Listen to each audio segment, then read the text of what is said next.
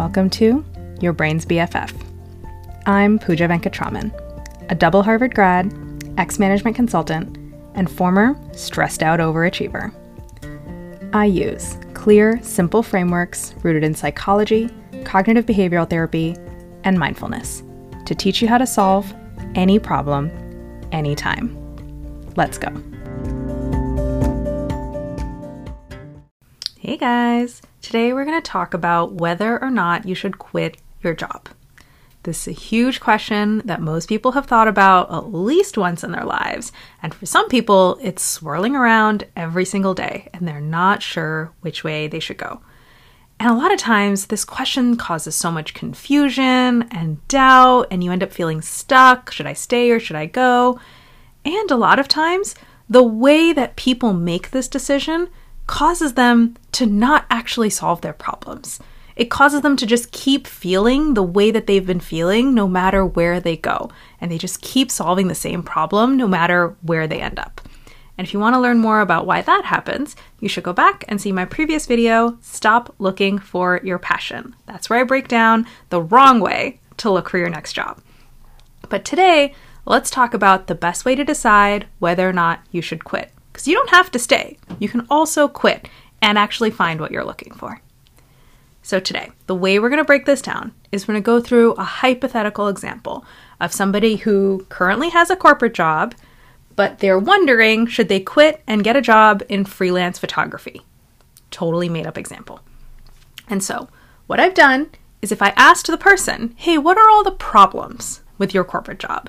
And what are all the problems with becoming a freelance photographer? Here are some of what their answers might be. They might say, well, the problem with my corporate job is my boss is super annoying and I'm not passionate about this. I'm not passionate about our product or our mission or what we're doing in this company. And I have a really inflexible schedule. I wish I had more control over my time. And then I might ask them, okay, well, what's the problem with being a freelance photographer? Why haven't you just quit and gotten started? And they might say, no, no, you don't understand. I'm afraid I might not be good enough at photography to like make enough money doing it. And I don't know sales, I don't know marketing, I don't know how to get customers or clients. And I'm afraid the income's going to be really unstable, and so I'm not going to be able to meet my financial needs. So, we've kind of pulled out what this hypothetical person thinks are the problems with staying in their job and the problems with quitting and starting a new career. Now, here's the thing nothing on this board is a fact. Your brain will give it to you as if they're facts, right? As if this is just the story of the world. This is how it is. Every single thing on this board is a thought, which means what we really have here is a list of the thought shifts that this person would have to do in order to be successful and happy on either path. So, if they wanted to stay in their corporate job, they would need to figure out how do I find my boss less annoying? How do I work better with them? How do I create passion for myself about what we do here? And how do I either be okay with my inflexible schedule or ask for what I need and make my schedule look like what I want it to look like? And same thing, if they go into a photography career, the thought shift they need to have is no, I am good enough. And I can figure out how to get better. I can go make a bunch of mistakes and become the kind of photographer I want to be. And I can learn how to do sales. I can get confident. I can figure that part of it out.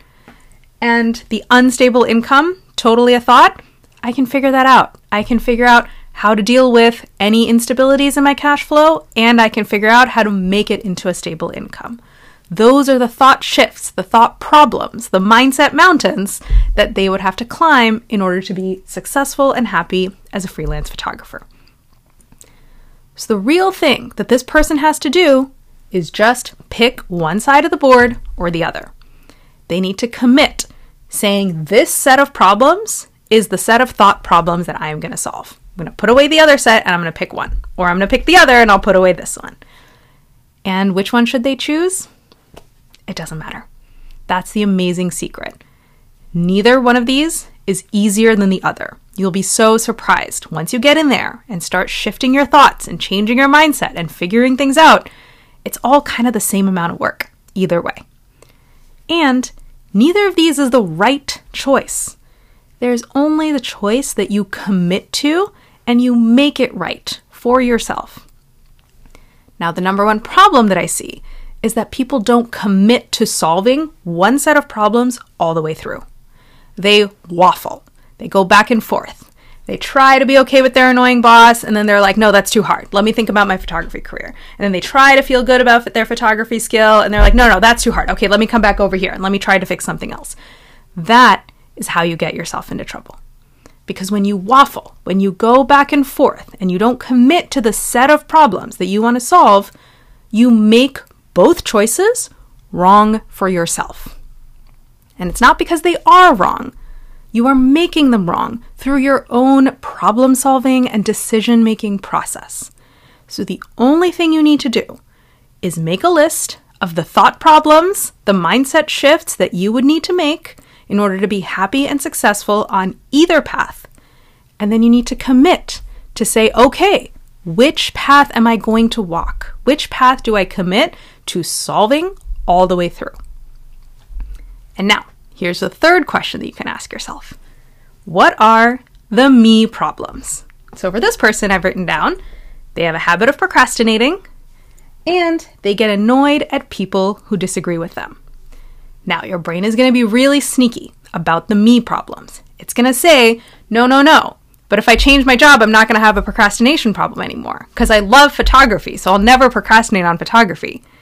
And I just find my boss annoying. So if I quit and I don't have to deal with him, I'm not going to be annoyed at people who disagree with me anymore. And this is where you have to be really onto yourself. You have to be honest. Because yes, some problems are situational, right? If you quit your job, you no longer have to deal with that specific boss, of course.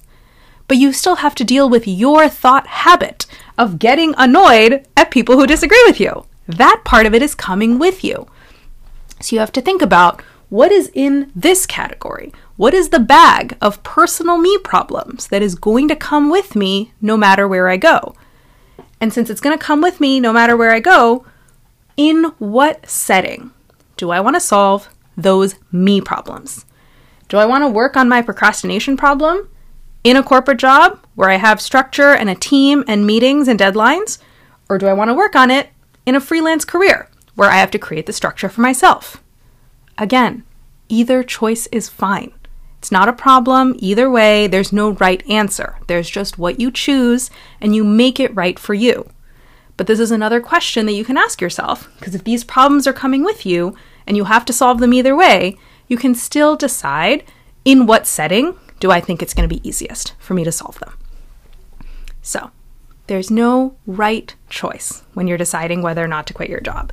And most importantly, there's no choice that's gonna be easier or that's just gonna magically make you happy.